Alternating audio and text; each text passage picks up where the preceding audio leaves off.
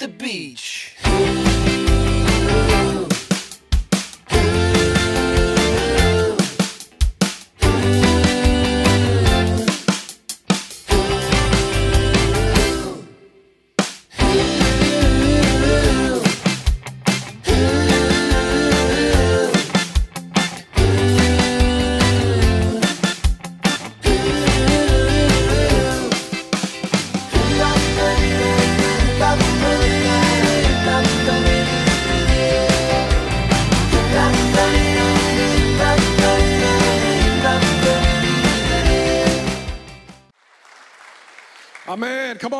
For Jesus. Hallelujah. Yeah, it's about Him. Amen. Wow, it's good to be here. I just left the other campus and I preached too long over there, so you had to give me grace. Who'll give me five minutes extra? Five, ten, fifteen, twenty. Here we go. Amen. God's good. Amen. Um, I got in yesterday. I flew in from the United States. So I'm living in the fog this morning. Uh, must be fog machines going in here. But I actually, uh, I'm working on a book, and that's the name of the book, uh, Living in the Fog. And uh, if you could turn your Bibles to Psalms 91. I've, uh, I've ministered here a couple times before. It's uh, through the years. Um, I wondered, you know, Pastor never called me to let me come back. I, I wondered if he was scared of me anyway. But uh, our ministry is in the 1040 window, and uh, Amsterdam's a gateway. The whole nation of Netherlands is a gateway nation into the regions of the world that need the gospel the most. Amen. And God called me a long time ago as a little boy uh, during the Vietnam War. Um, I had a dream. I was 10 years old, and as an American young boy in the middle of the war, your country's in a war, you want to be a part of it, and, and you, you know, your family's involved, there's f- friends who, who are involved, and so I had a dream of, you know, I had my little green beret hat on and had a gun, and the clothes were like hanging on me, and, you know, like they are now. Anyway, anyway, uh, uh, and so in the middle of the dream, Jesus walks up to me and he takes the, the M16 out of my hand and he puts a Bible in my hand and, and he points to John 3.16. I was like, ah, there we go. I said, he said, you're going to be a soldier in the kingdom of the Lord. And I, and I never forgot that. I never, and, I, and the first time in, in Vietnam, I went to Vietnam, I, I think I cried for the first seven days. Just so wonderful to be in a nation that God puts a dream in your heart that, that you're to do for Him, a mission. Each and every one of you here today are on a mission. And I come to encourage you in your mission today. I, I got warmed up preaching at the, uh, the other church, and you're going to get the full barrel of it. Amen? Come on, somebody. I'm excited. I'm excited about the mission of God that Thousand Hills is on. I came here when we this building was just he was trying to buy this building, and uh, Pastor was he was struggling, man. He needed a friend, and I was like, "You can't find nobody else." Uh, this big brother, he, I'm just passing through, man. But I've always seen him for years at the art conference and prayed for, I actually prayed for his wife a lot. I, I just love his wife and his, his two sons and, and uh, just encourage them in the ministry. And look how the church has, has been fruitful. Amen. Look at your neighbor, neighbor and say, You're fruit. Not fruity, hallelujah. Fruity, a fruit. I thought it was so funny. I came in yesterday, and uh, this is the sixth city this year that I've been in that they've had this crazy carnival parade that's going on. Anybody know anything about that? Me, six, ye- six cities this year. I said, Jesus, what are you trying to talk to me about? and, and, it, and it has to do with prophetic intercession and how, how are we to pray and how our hearts can, can, can go religious or can go compassionate, and how Abraham approached Jesus in the midst of, of uh, changing times, the times before the end. I believe that we are in the end times, and uh, I traveled the world. Our, our ministry uh, spans from Sri Lanka. I was in Sri Lanka during the Easter bombings, and uh, one of our churches was bombed there. I didn't tell this to the first church, to the first uh, service. One of our churches was bombed there, and uh, we lost 34 members and had over 100 kids that we were taking care of in the hospital there and in uh, the east coast of Sri Lanka in the old war zone. I lived there during the Civil War, and uh, I didn't know what what uh, what God was doing to me. He picked me up out of America, wonderful home church, still active 37 years, faithful on the board of directors of our home church.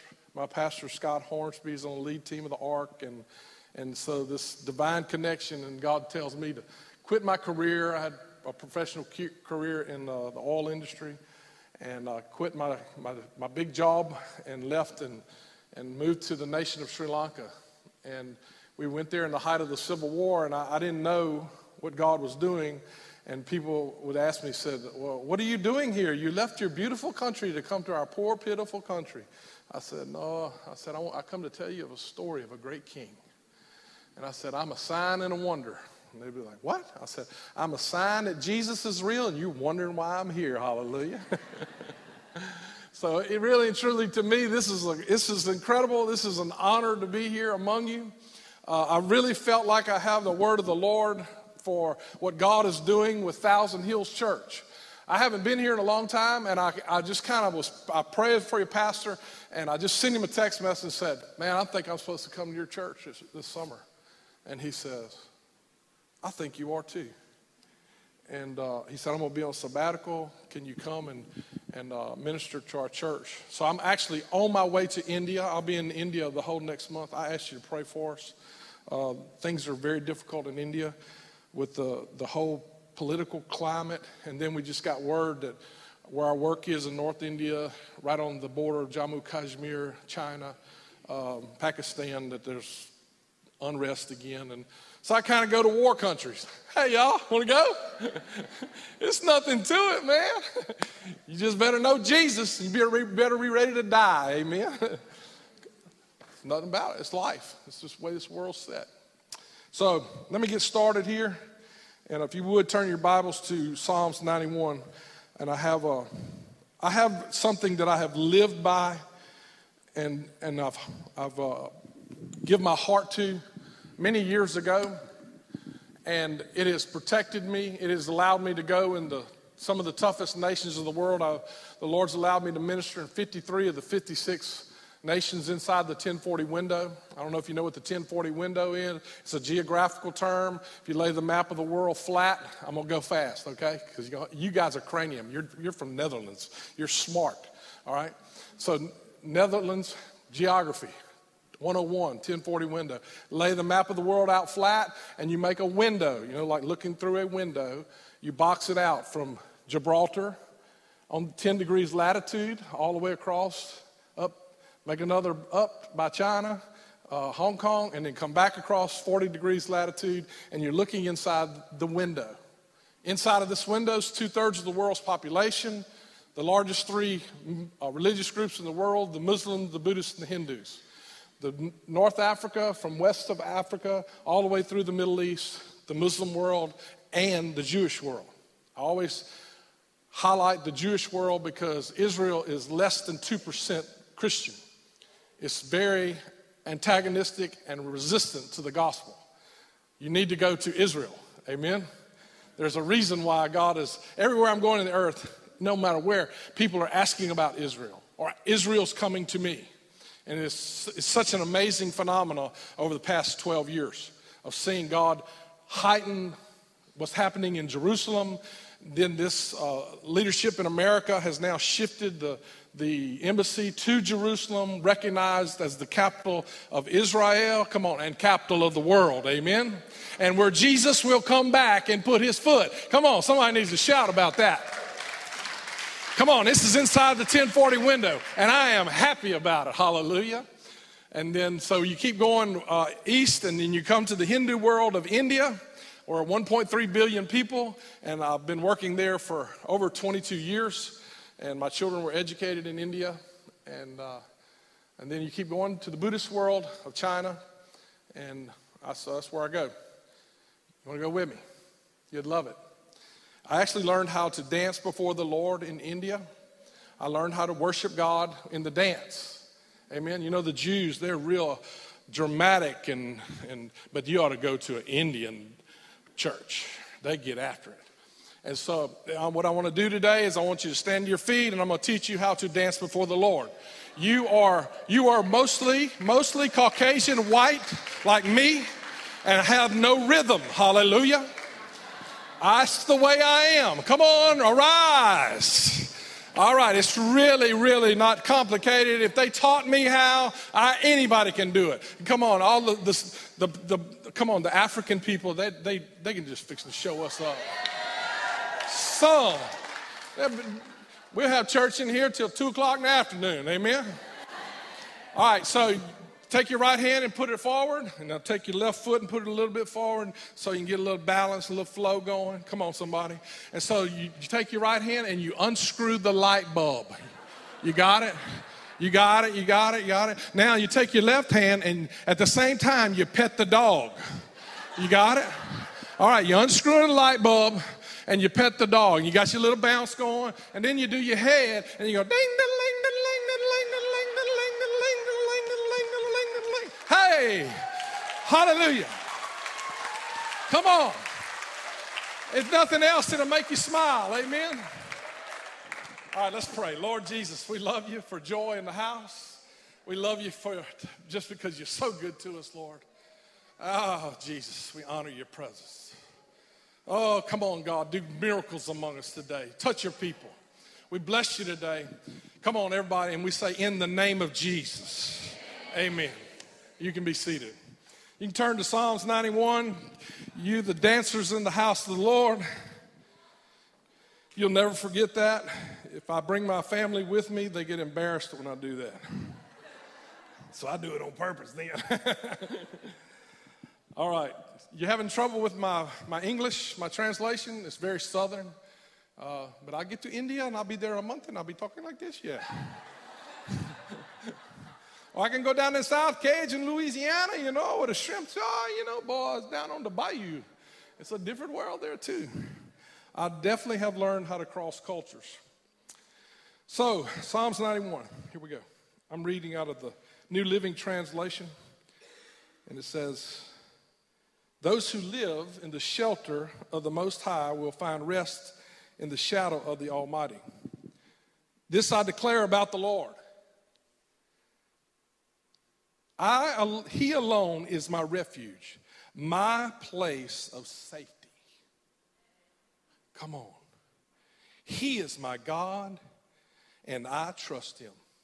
This morning, I'm going to speak to you just a few moments on the wonderful authority of God. I want to greet your pastor if he's watching us online and everybody else who's watching us online. I love technology. Uh, many places I go in the world, I only bring my phone because I have the Word of God on my phone and it's not in this book form where people uh, can, where it causes a problem. Because they don't, nobody bothers a phone. Come on, don't everybody have a phone? Well, some places in, in, in Louisiana, they don't have phones. it doesn't, the cell phone doesn't work. Can you imagine that? In America. But you go to India, everybody's got a phone. It's big business. But the Bible talks about a secret place, a shelter. It talks about a place where, where we can find refuge. It's a place that we can go daily we can go in a moment, in a twinkling of an eye. It's the place of, of, of it's exampled by uh, like a chicken with the little chicks underneath hidden. The place of ultimate protection. He that dwelleth in the secret place of the Most High shall abide under the shadow of God the shadow of God. I mean, you just say it like that, and you start to feel something on your inner man starts to swell up and say, Oh, I'm in his shadow. I'm in his care. He's watching over me. He's protecting me. I don't have to worry about it. Jesus is in control. I, my, my eyes are lying to me. What I'm hearing is lying to me, but I, the Word of God says I'm under his shadow, and I'm, I'm okay. It's going to be okay. Amen. It's a good thing. This shadow. The Jewish people call this shadow, this secret place, the tabernacle. The Old Testament talks about that when the children of Israel were delivered out of Egypt, they moved out into the wilderness. God gave Moses the instruction to build a tabernacle. And he, and he taught the people how to tabernacle with God. And then in Numbers chapter 15, he, he goes and says, Look, I want you to, to put on a, a shawl. I want you to build this beautiful prayer shawl so that you can use this as a covering when you come before me. If you go to Israel today, you'll see Jewish people out in the streets. You'll see people at the Western Wall, and they'll have their, their prayer shawl, or as in the Hebrew, they call it the talit. They'll have it covering their head. It's blue with white and has tassels at the bottom of the fringe. They wear it underneath their garments. The Orthodox do, do. and you can, you can just see regular people with suits on, and they'll have the, the tassels of their talit hanging low. But they use this as a place called the secret place because when you put the prayer shawl over your head, you go into a place that's alone, just you and God. You come into a place of authority with you and the Word of God. At the, at the fringe, these tassels as the uh, knots and strings, and each one of these strings are seven and then a knot, St- seven strings and then a knot. And it adds up to 613 laws of the Torah. It represents the law of Moses. Actually, it's funny, if you eat a pomegranate, which is the fruit of Israel, there's 613 seeds inside of a pomegranate kind of cool how God is just into numbers. I love numbers like that. It, it points me to God, it points me to His authority, the Word of God. When they would slay the animals at the altar in the tabernacle, it would be so much blood that that the blood would run deep and the priests would be working and killing the animals and the blood would run deep and it would run so deep that it would go up to the to where the prayer shawl was, and the blood would cover the law. It would cover the, the knots and the strings of the prayer shawl. Come on, you got that? The blood will cover the law.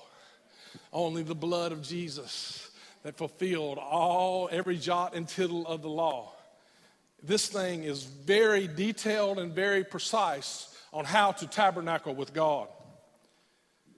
This place of holiness tabernacle in those days, it had, you, you walk into it through a door, and there would be the altar representing the cross, sin's sacrifice, a lot of labor intensive work of animals, bulls, and goats. And then you would go into the outer courts, the courts of praise. Ding, ding, ding, ding, ding. Come on and we'd be shouting and having a good time praising God. And then they'd have the water baptism, the, the brazen laver, the place of washing, the washing of the water by the word of God. And I, I would always wonder how in the world would blood run so deep on top of the Temple Mount that they would wash it off. Well, on the northern side of the temple in Israel, they had the, the pools of Bethesda, where the man who laid for 38 and a half years, Jesus healed him immediately. They had these pools of Bethesda, huge pools of water. And they would open the sluice gates, and the water would come out over the Temple Mount floor and wash it. And it would mix at, at the place of, of the altar, water and blood would mix. Come on, somebody getting this? When they stuck the spear in Jesus' side, what came out at the altar? Huh? Blood and water. And it mixed and it goes out the eastern gate, around the Kidron Valley, all the way around the southern steps, all the way down to, to the Dead Sea. This mixing of, of blood and water as it washed the temple. It's just cool how everything works together. But then there was the holy place. The old tabernacle that Moses designed, it was just, there was four coverings. It, it wasn't really pretty to look on. The top covering was made of badger's cloth, animals. And it, it, did, it was not very pretty.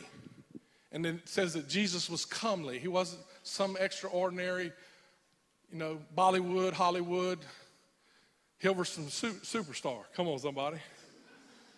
It's just a normal guy. So was representation these four coverings of the holy place.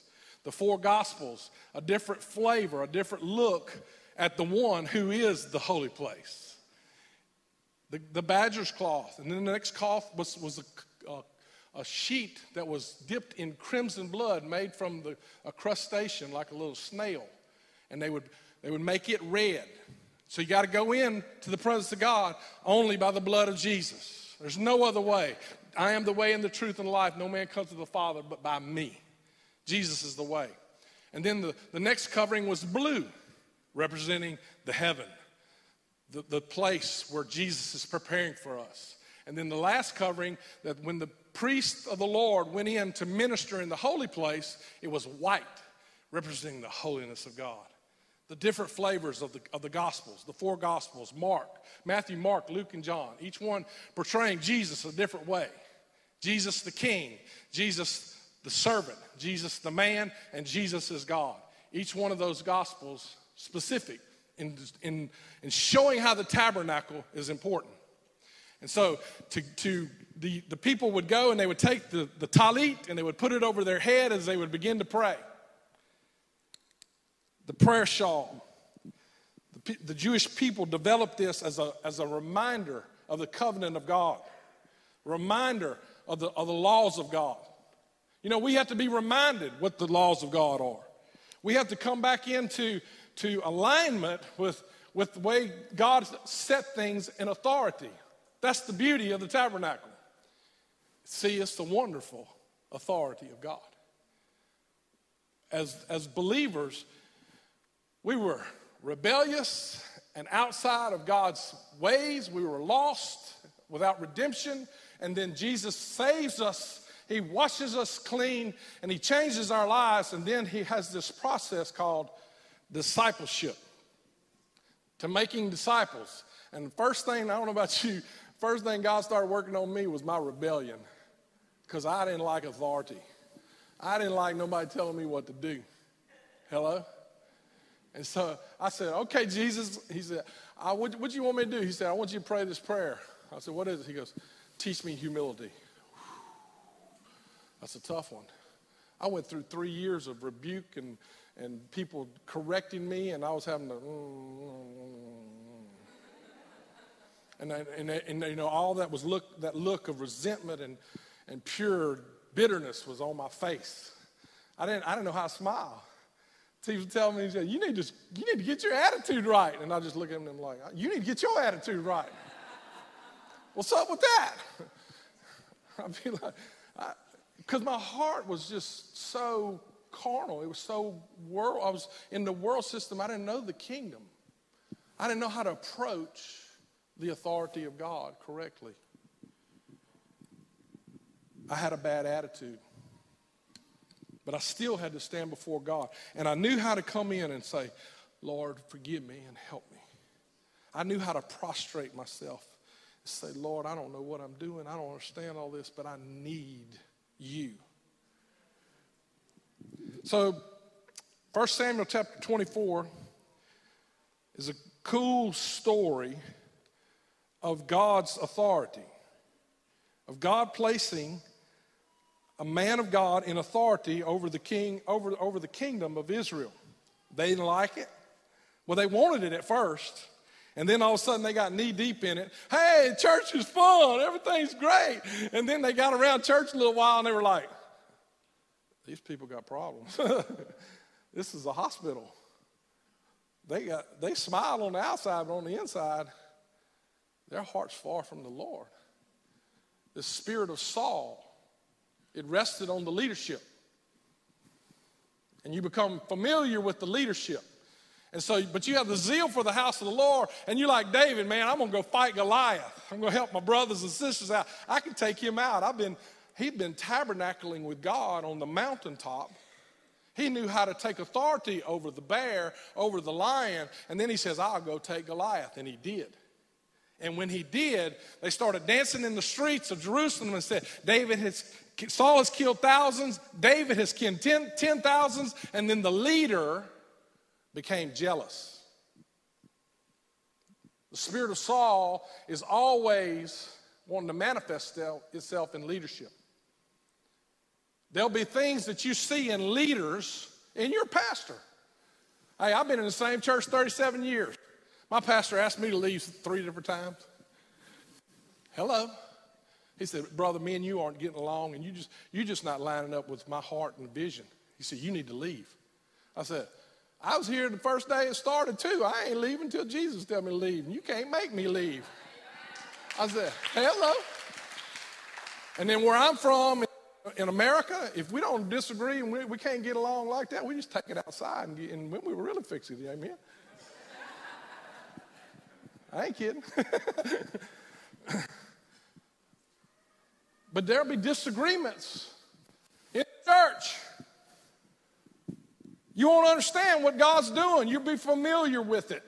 You'll see all the details. Then you'll read your Bible and you'll say, That's not lining up. Ooh. Hello. You still want to be here? You still want to be on this journey with Jesus? After Saul returned from fighting the Philistines, he was told that David had gone into the wilderness of En Gedi. So Saul chose 3,000 elite troops from all Israel and went to search for David. He's, he's mad at David. It's a 12 year process from the time David killed Goliath till David became king. And so after, after eight years, Saul's still after him. He's mad at him. He's wanting to destroy David because he, he knows the anointing of God's on David. You know, leaders see your giftings, they see your spirit. Leaders can get jealous, they can make mistakes. But the good thing is, they just like us. They can change in a moment. They can humble themselves and say, I was wrong. We, we need to do this God's way. So Saul goes in, the story goes on that Saul chased David, and David and his men hid in a cave. And then, I ain't got a chair up here, but old Saul, he had to go take care of his business. Come on, somebody. He had to go relieve himself. And when he did squat down, guess what was down there? His prayer shawl, his talit. And David was so familiar with him. He lived with him. He, he played the stringed instrument to Saul. He was in the house. He was a worship leader. Huh? Worship leaders. You're close to the, to the king. You can influence the king one way or another. Your worship can influence the Spirit of God in the house. Hello? And so he, he relieves himself, and the, the, the, the law is hanging down. And David, knowing he knowed everything about him. That don't sound good, does it? He knew where he used the bathroom. He knew what he smelled like. He knew every flaw, every problem, every way he thought that was not lining up with with the way the Spirit of God, and yet David could have walked up there and cut his throat. But David was tempted to cut his talit. He cut the authority of God. And the Bible said it, it touched his heart immediately. You know how we cut? With our mouth. How you know how we cut? Well, I ain't giving to that thing no more. I'm not showing up no more. I, you remove your heart. I've done it before myself. I just say, well, you know, I'm going to go fishing today instead of go to church. Hello. I'm going to go play football, whatever. Just in my attitude, I'd be like, I'm taking a day off. You know what? I don't believe in the kingdom we ever take a day off. We're always engaged. I guarantee you, Pastor Sebastian's engaged. He's on Sabbath. Hallelujah. That brother's word to death was going on up here. He can't stand it. He knows, you know, he's like, my, my people, I love them because he has a heart of a shepherd. He knows. He's familiar. And guess what? You are familiar with him. You are great warriors with the heart of David to worship, the heart of David to kill Goliath. You also have the heart of rebellion to cut his skirt. We all do. Your pastor didn't know I was going to come preach about this today. I came to preach this today because I have lived this, and I live this every day. I've made great mistakes and I made great choices in the house because what I do in the house of the Lord propels me into the nations of the world. It propels me into the authority of God. So David cut into Saul's secret place, his tabernacle. That ought to mess with my heart. It does.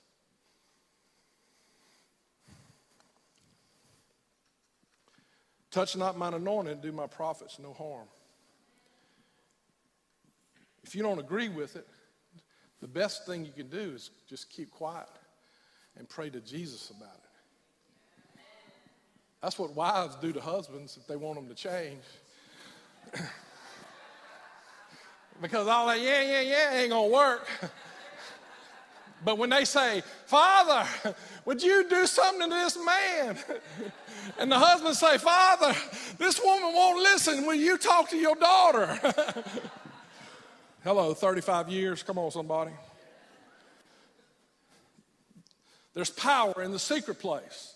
There's power in the tabernacle. There's power in your prayers. And they stack up, they, they build investment in the kingdom. You deposit into the kingdom because one day you will have to take a withdrawal from your spiritual account.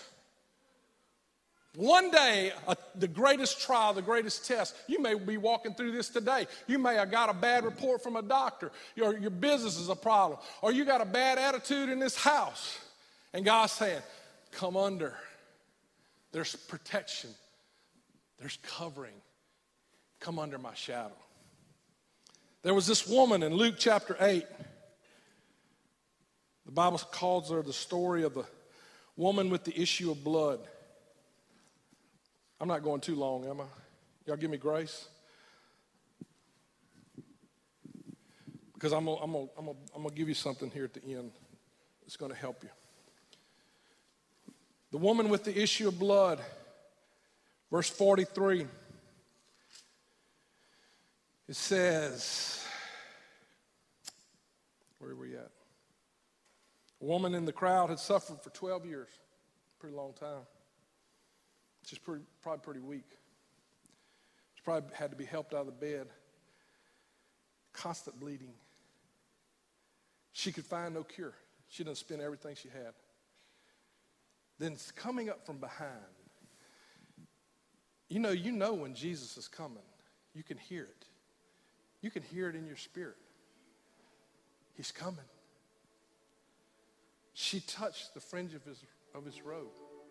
She had to crawl. I've been in Israel many times. She had to crawl through the dirt and the little bone, little bones and rock, and just cut herself. She had to. She had to go in desperation. And everybody's crowding around Jesus. If you ever been on a bus in India, you know what I'm talking about. Sweat, curry, and blood. It's just wonderful mixture of aroma. And, you, and everybody's trying to get to him because if we could just touch him, he could change it. If, she, I can imagine she got there and I heard, they didn't kick her and moved, get out of the way, woman. And then at the last moment, she reaches out and she grabs his prayer shawl.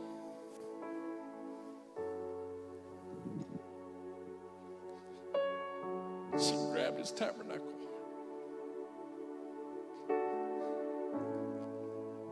She grabbed the word. And I don't think she let go. I think she held on to it. Not in the end of her rope, her very life, she held on. Jesus said, Who touched me?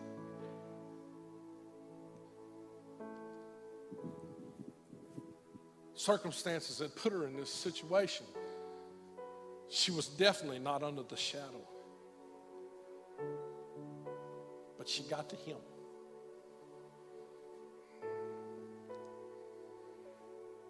This desperate attitude, not to cut the skirt, but to touch the skirt. God is setting you up for a moment of touching the skirt. The days of cutting the skirt are over a thousand hills. The days of intimacy, of waiting at his feet, have come. I'm not saying they are going to come, they have come. You take communion differently. You look into his eyes of fire. You wait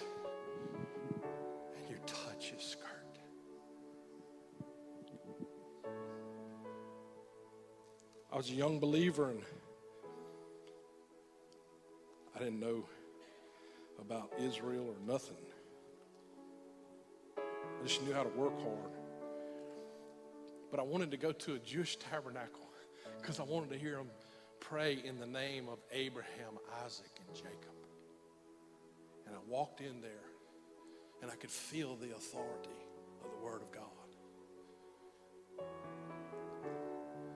From that moment on, I've never, never cut the skirt on the Jewish people.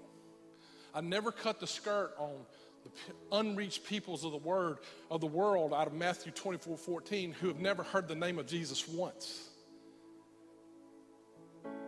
I'm going next week. Fly, drive, 14 hour bus ride, three days on a motorcycle to go to a village that's never heard Jesus once. I cannot stop. It's going to hurt my body. It's going to, it's to take more of my strength from this world. Give me one more. Israel's salvation is on a, it's on a point. The unreached people groups of the world are on a point. I've grabbed hold of that garment, and I'm never going to let it go. Because when we touch the heart of God and we hold on to it, there's miracles there. My daughter got in a horrible car accident 10 years ago. Crushed her leg, crushed her hip, pelvis severed, 85% of her ribs. She died on the way to the hospital. And I get to the hospital. Now remember, I said 37 years, same house, working it out. I don't agree. I still stay humble. I stay under. I don't want to. I'm fighting, and God's doing things in my heart, changing my heart. Yet I stay under. I walk into the hospital. The doctors want to tell me. I know what they want to tell me. I said, wait a minute, doc, before you, before you tell me your report, I said, let my family move out. I move all of my family out of the room because you remove doubt out of your greatest trial. You need to write that one or tweet it or whatever you call it. You remove doubt out of your greatest trial so that you can touch the hem of his garment.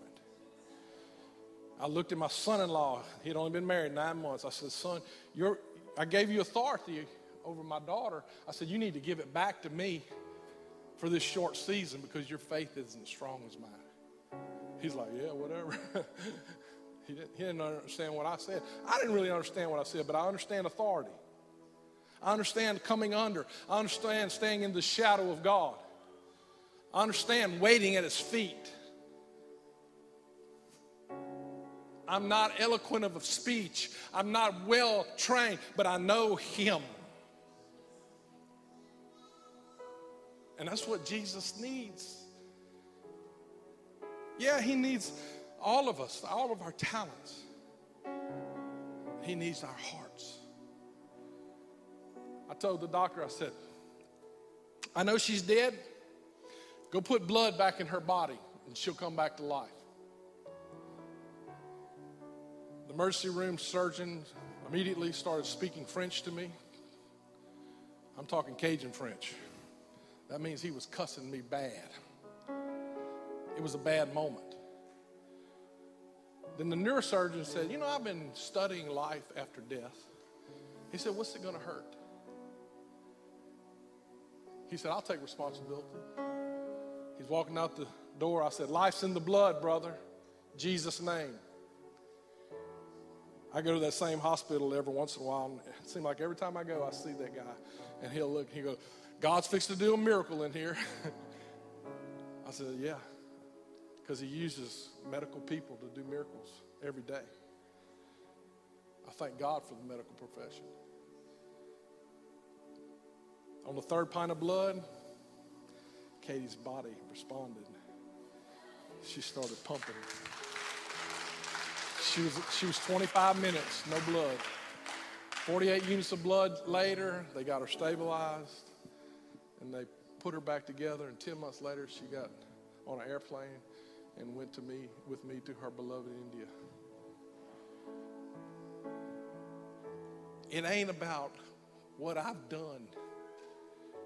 It ain't about where I go or what I do. It's about touching Him. Summertime, y'all been doing stuff, but this, I'm telling you, this is what this next, this fall, this season is going to be. It's going to be the intimacy of God. Some of you have never entered into an intimate watching and waiting before God until He comes. It takes great focus because all of the familiar of the world, circumstance, it all try to, to disengage you from the mission, from completing what God has given you to do.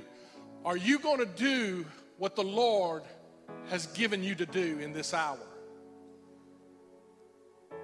I mean, you sometimes you'll have to go alone. Sometimes you can build a team. But God has given each and every one of us a mission. And you're on point. You're on point. Amsterdam, the Netherlands, the gateway city. This is, this is a gateway city, you know it is. And you understand, that's why some of you are here to be able to intercede, to see, and to, and to, to stand in the gate and worship. To stand here at Thousand Hills in the midst of the media, in the midst of the vision that the pastor has, and to, and to build his house. You know the mission that God has called you to do, but in the middle of it, take heed. Take heed that you don't cut the skirt. The quickest way to get in trouble with God is to cut the skirt. But the quickest way to touch God is to touch the skirt, to touch his heart.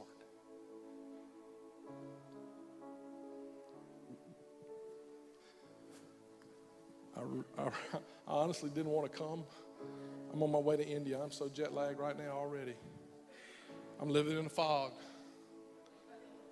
I'm actually writing a book, and that's the name of it Living in the Fog. I live in the favor of God for over 20 years. I've been a missionary. I've been a prophet to the nations. And I come here to prophesy to you today. The next season for Thousand Hills Church is a season of great intimacy. And out of that great intimacy, you'll see God's power released with signs and wonders and miracles. It'll be highlighted with days of communion, weeks of waiting, of seeing what, what what you think you can do in your own power will be accentuated by sitting in his presence and letting God do it for you. All we have to do is be willing vessels. I want you to stand to your feet. I'm through.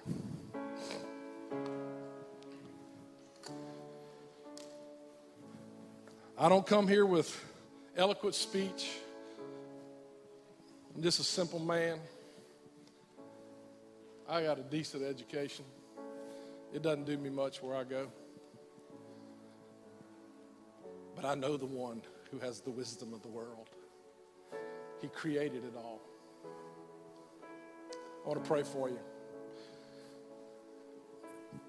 I don't know if some of you have ever given your heart to Jesus. I'm going to let the pastors do that. I mean, I was in the greatest rebellion in my life before, before I met Jesus. I met Jesus driving down the road in my car one night. Jesus sat in the car and cast nine demon spirits out of me. That's how I got saved. You'd get saved too. I was scared. I was scared I was going to go to hell. I believed in hell. But Jesus, and then when I tell people in India, Uh, Jesus cast nine demon spirits out of me. They go, oh, very good, very good, sir. It's wonderful. They understand. It's part of natural life, the spirit world. Here, our, our, our mind, our cranium gets involved. We don't even understand spirits, jealousy and hatred and bitterness, division. So today, I, I'm, I'm just releasing over you the spirit of peace in Jesus' name. And, and what's happened in the past is over, declares the Lord. It's the new day, a new creation, a new way. Isaiah 43 19 says, I'm doing a new thing among you. I'm taking the high places and bringing it down low, and the low places and bringing it up high, so that you can run swiftly with the word of the Lord. You can run, run swiftly with intimacy with the King. You can do these things at his feet.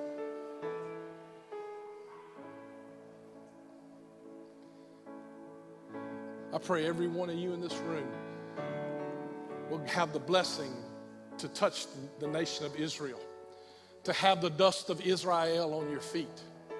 That you'll be able to take your feet, your, your shoes, and throw them at Jesus' feet and say, I was involved in what you're doing in the last days, oh God. I prayed for the nations. I prayed for the Netherlands. I stood at the gate city. I did what you commanded me. I completed my mission, Lord. And I didn't give in to familiar. I didn't give in to the to the radical changes and all the yeah yeah and the gossip and the and how the devil was trying to tear things down. I didn't give in to it. I stayed faithful. I just stood there, God. I always didn't show it on my face. But God, you changed my heart and you changed my attitude.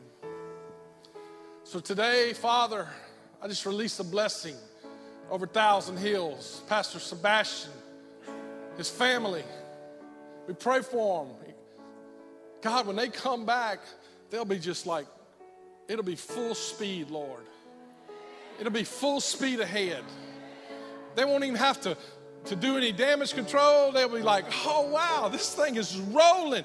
And it's because we, your people, the sheep of your pasture, come to sit at your feet and touch and kiss the talit, to kiss the prayer shawl, to kiss the word of God. We, we humble ourselves under your authority. Protect us, keep us. Oh God. Would you do that for us? I know it's your good pleasure. I know it's your good pleasure. Even today, Lord, let people step out in faith in areas for freedom, for deliverance. Let them walk as a priest into the holy place, forever changed and understanding their place. We love you for that today. Kate kustotrum Jesus, stuti swamini, preso so seba, magaji vitie stuti Jesus. You're so wonderful, Jesus. You are Lord over everything. And we honor you today. In the name that's above every name, Jesus of Nazareth. Amen.